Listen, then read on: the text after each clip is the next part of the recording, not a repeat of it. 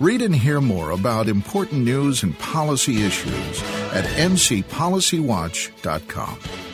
This is News and Views.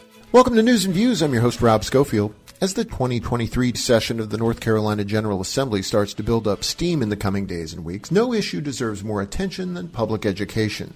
Despite the presence of a generally robust economy and large state budget surpluses, North Carolina schools remain badly underfunded and are struggling to retain teachers and keep facilities functioning. And while it remains an open question as to whether lawmakers will tackle these challenges in the aggressive way they should in the coming months, any failure won't be for a lack of information. Thanks to the team of expert researchers at the nonprofit Public School Forum of North Carolina, legislators have a handy and thorough policy to-do list at their disposal. And earlier this week, I caught up with the forum's president and executive director, Mary Ann Wolf, to review it. In part one of our extended conversation, Wolf reminded me why funding for basics like teacher pay must be a top priority in the new state budget. Well, Mary Ann Wolf, welcome back to News and Views. Thanks so much for being with us. Thank you so much for having me. I'm delighted to be here and really appreciate you covering these important issues. This past week, the Public School Forum of North Carolina released its top education issues uh, for 2023. And uh, this was at your ninth annual Eggs and Issues event. These are basically what your group says should be the priorities for our state policymakers and lawmakers in the coming year. Before we get into the specifics of those, though, I think sort of underlying these priorities are some basic assumptions about the role and importance of public schools. And it seems to me, best I can determine from what y'all have, that sort of the guiding premises that our schools are an enormously important public good, perhaps the most important thing we do sort of collectively as a society. And am I exaggerating that or am I sort of on the mark there with how you all see things? I think you are exactly on the mark. I think we know now more than ever just how much our public schools are, in fact, the hubs of our communities. And in North Carolina, over 1.4 million children are educated in our public schools. And when you think about that in every community and every neighborhood, schools are where students spend a significant amount of time. And we also, I think, as we say that, really need to remember that when we're talking about education, it is about the kids. I think way too often we forget that and we spend a lot of time focused on other issues, but really this is about our kids and it's there now in their future, but also how that truly affects our state, our communities, and our economy. And one of the things that we've really been noting is that just how important our schools are for the economy and business in North Carolina. And I mention that because, of course, we want our students to be ready for college and career, ready to engage in this democracy. Um, and we know that businesses need employees who are ready to do that. We also know that so many businesses moving into our state choose here because they want their employees to be able to live in thriving communities. And part of that, a huge part of that, is people being able to send their children or know that their grandchildren or others are in very, very strong public schools. And so, something that we noted, Rob, that I think is just so important is that North Carolina was recently ranked the number one state for business by CNBC. Hmm. And we see so many large international companies making big investments in our state. I feel like every week there's another big announcement coming and how many new jobs and what's needed. But something that we think is so important just to note is our same state is ranked 48th in the country in per pupil expenditure when you adjust for regional cost differences. And it is just something that's so startling to me because we know that these go hand in hand and we really need to be able to not just be business friendly but also highly value public education.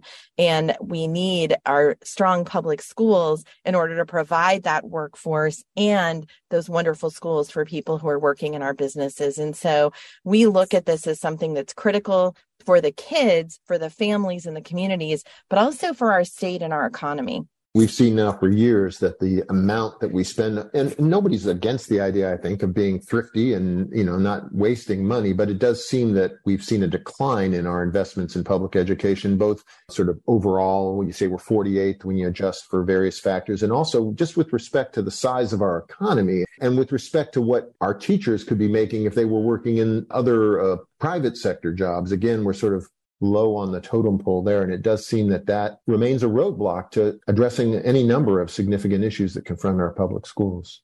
Well, one of the things I know that, you know, as we really look at this, we know that many people on both sides of the aisle will say that we need to do better for our teachers. I think the question is how much better?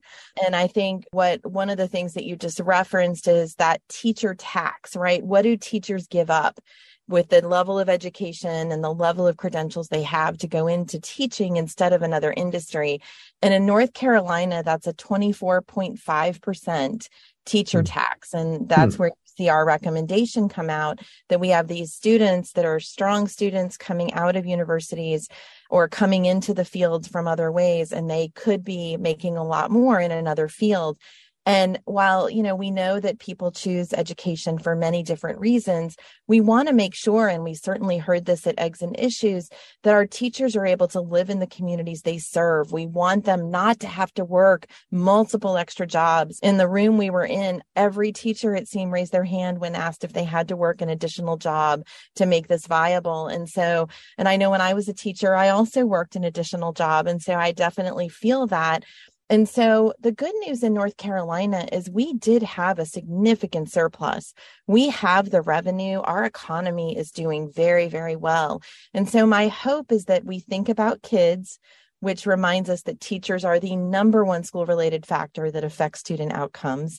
And we invest in those teachers because they are the ones that can support our children. And so, in doing so, my hope is we take advantage of our strong economy in the state that we're in. And we show teachers how much we value what they do. It will not turn the switch overnight because our pipeline has been struggling. Our enrollment in our educator prep programs are down 44% over the last decade. And while we had kind of hit bottom and we've started to see a a slow increase again, which we're very happy about. When you look at that data over a decade, that's what we're seeing in the vacancies in our schools right now. And this year was more than double the vacancies of last year at the beginning of the year. And every district seems to be struggling with it. And so I'm not being dramatic. I'm just sitting here thinking about parents that are listening, people that are working in our schools know that they have students that do not have certified teachers in their classrooms. And that affects children every single day. We're talking with Mary Ann Wolf, who's the president and executive director of the Public School Forum of North Carolina, about their top education priorities for 2023. And we're right now talking about school funding. I've heard anecdotes through the years and from multiple people of they're taking their kids to the grocery store, and lo and behold, there's Mrs. Smith from third grade class stocking shelves at the grocery store in a set, which is just sort of remarkable. But I wonder what do you ever get a pushback from those who say, no, no, we're this is fine. We're we're funding schools at a at a proper level. Teachers have a cushy job. They get summers off. I think I know the response to it, but I wonder if you've ever encountered that sort of pushback when you discuss this issue. We do sometimes, and we also sometimes hear, well, money's not the answer. And I think we are so cautious. We never say more money for money's sake is the answer. What we know is investing and what research and data tells us makes a difference from kit for kids is what matters. We have our you know our teacher starting salary in north carolina is $37000 that's more than $11000 below what is deemed the the livable wage here in north carolina.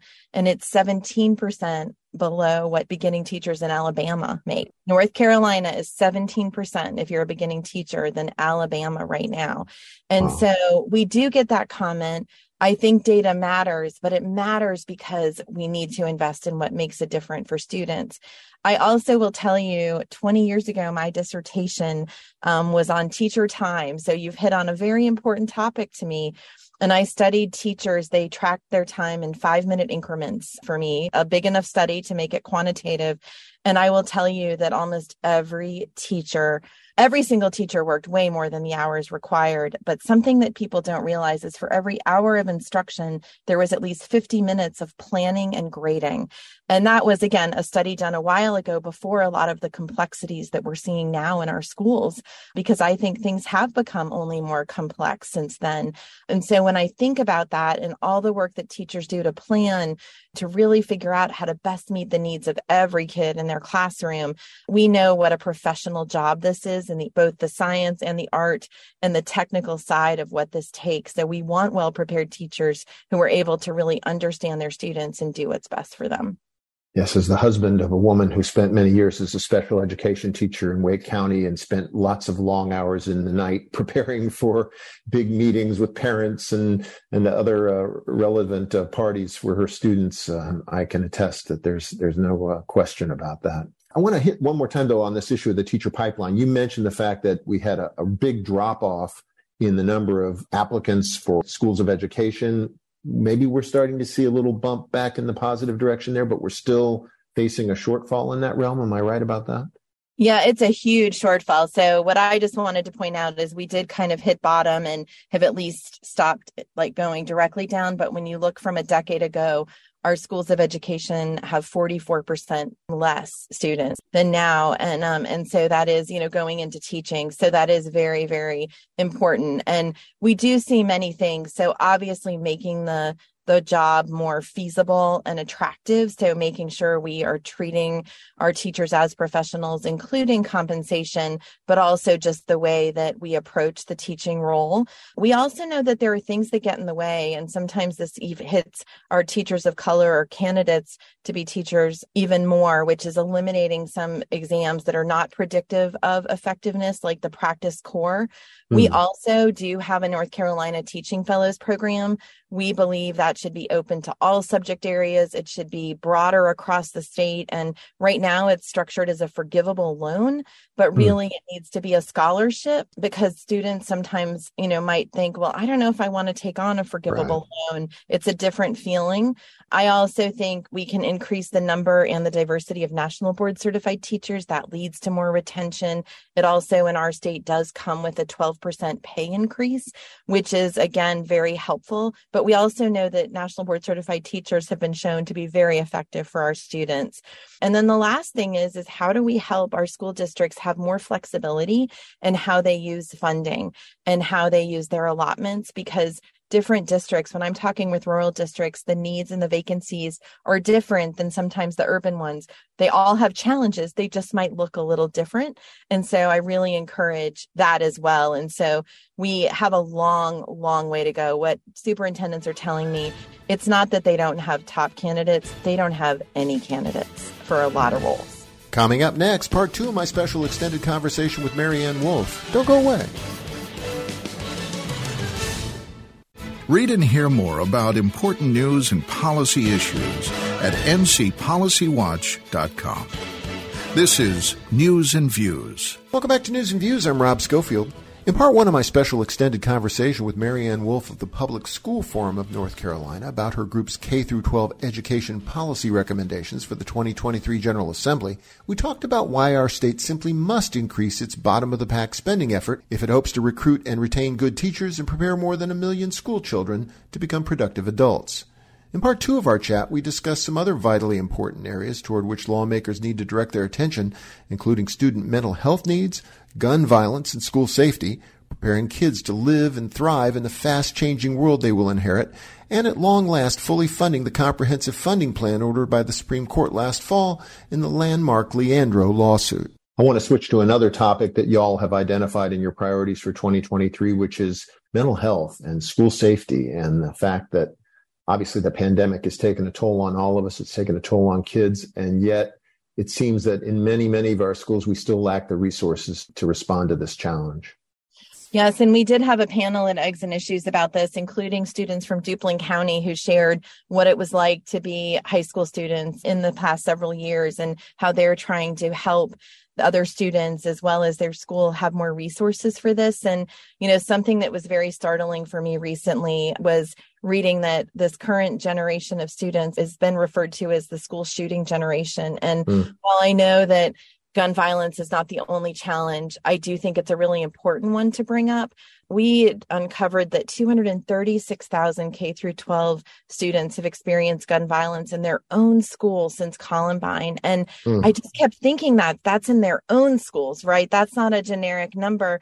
And that doesn't even include all the different students who are affected by the fear of and teachers who are affected by the fear of. We also know that since 2020, you know, we've had a 46% increase in youth with one or more major depressive episode. And we know that there's a lot of different factors. We know that this was a challenge before the pandemic. And then we know that it certainly continued and perhaps even exacerbated now.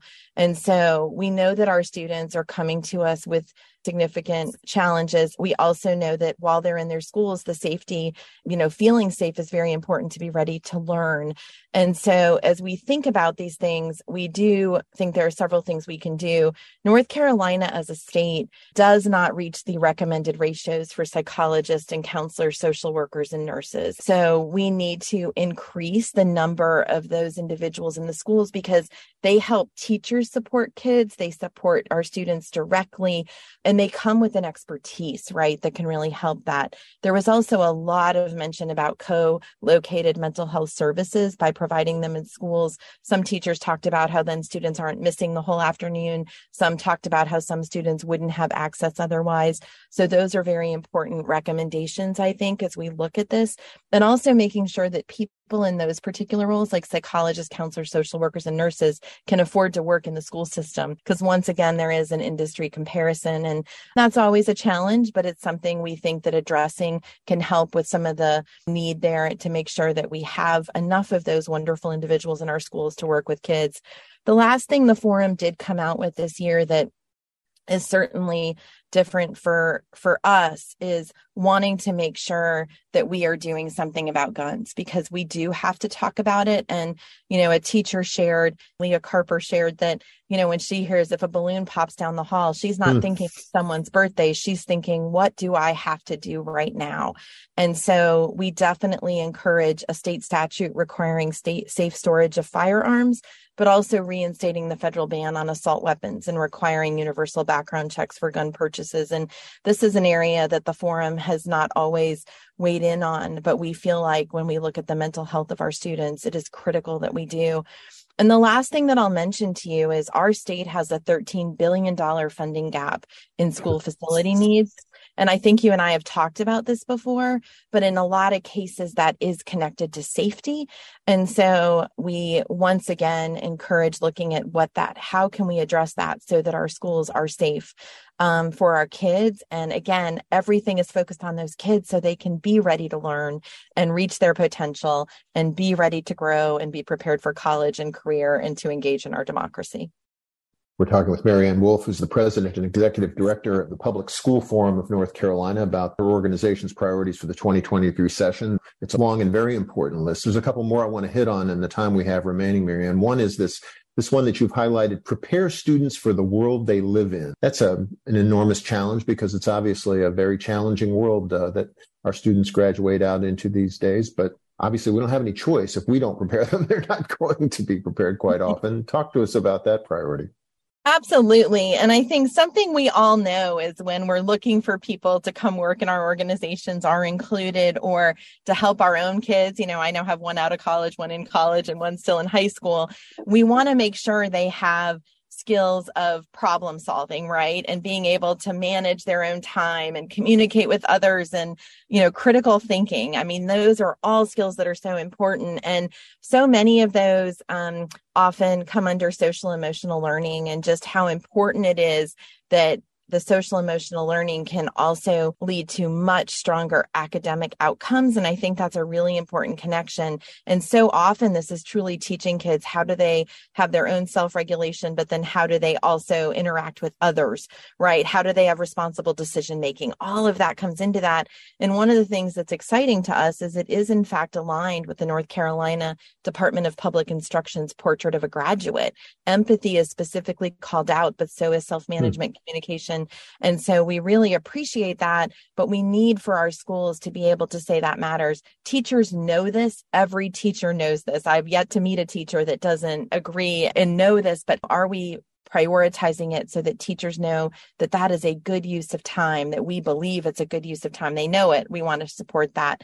We also know that culturally responsive pedagogy improves students' brain processing, critical thinking. So it also fits in with that and it helps them feel safe and like they belong in those in those classrooms. And so we want to make sure that we are having standards and curriculum that reflect the diversity of student identities and speak the historical truths that persist today. And uh, you know and the systemic inequities that persist today.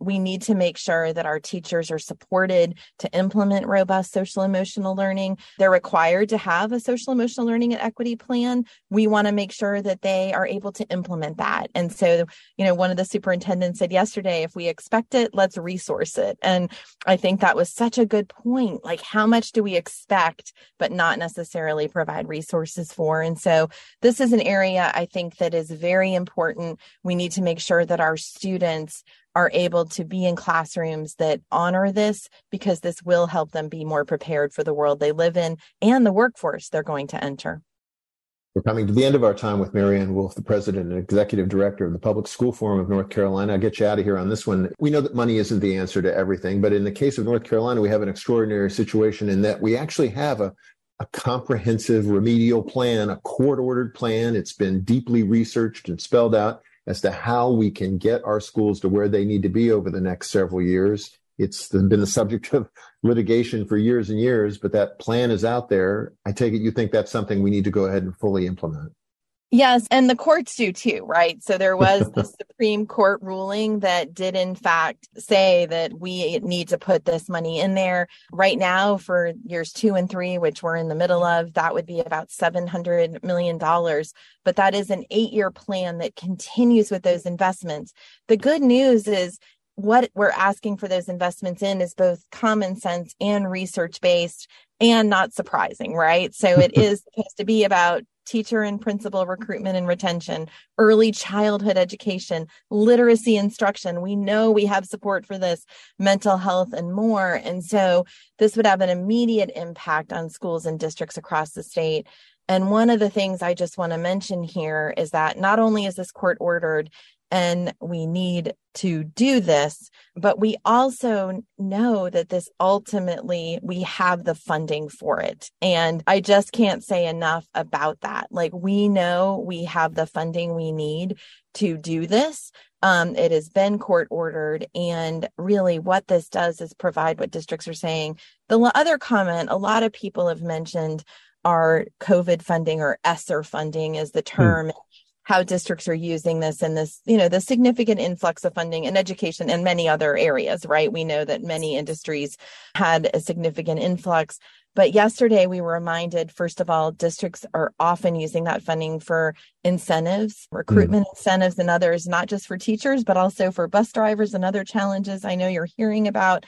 But also, school districts have been very careful to plan because that money will go away in a year and a half. Mm-hmm. And so mm-hmm. these incentives, these other things they've done in order to make sure our students have what they need, right? Like a lot of it has been spent on what students need right now, including getting those employees. I mention all that because that money will go away in a year and a half. And this is different. The Leandro case, the comprehensive remedial plan is how do we have ongoing sustainable investments in our schools and i think this all goes together you know we as a state are very capable we're currently ranked 48th in our per student you know, funding. I didn't even share, but we're ranked dead last in, in effort, which takes into account what we're able to do.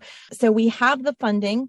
We know we're a place where businesses want to be, and we know that our schools are truly the hub of where we bring our students together and help them be prepared. And so it feels very common sense to me, Rob, but I'm hopeful that our legislators will see this and that we will move forward in a really positive direction. Mary Ann Wolf is the president and executive director of the Public School Forum of North Carolina. You can check out their website, all these amazing and thoroughly researched recommendations at ncforum.org. Mary Ann, thanks for your service to the state and the children of our state. Keep up the great work, and we'll just uh, keep our fingers crossed that this report is something that the lawmakers pay very close attention to in the coming months. Thanks again. Thank you so much, Rob. Coming up next, more conversation about education in our state with the executive director of the group Higher Ed Works, David Rice. Stay with us.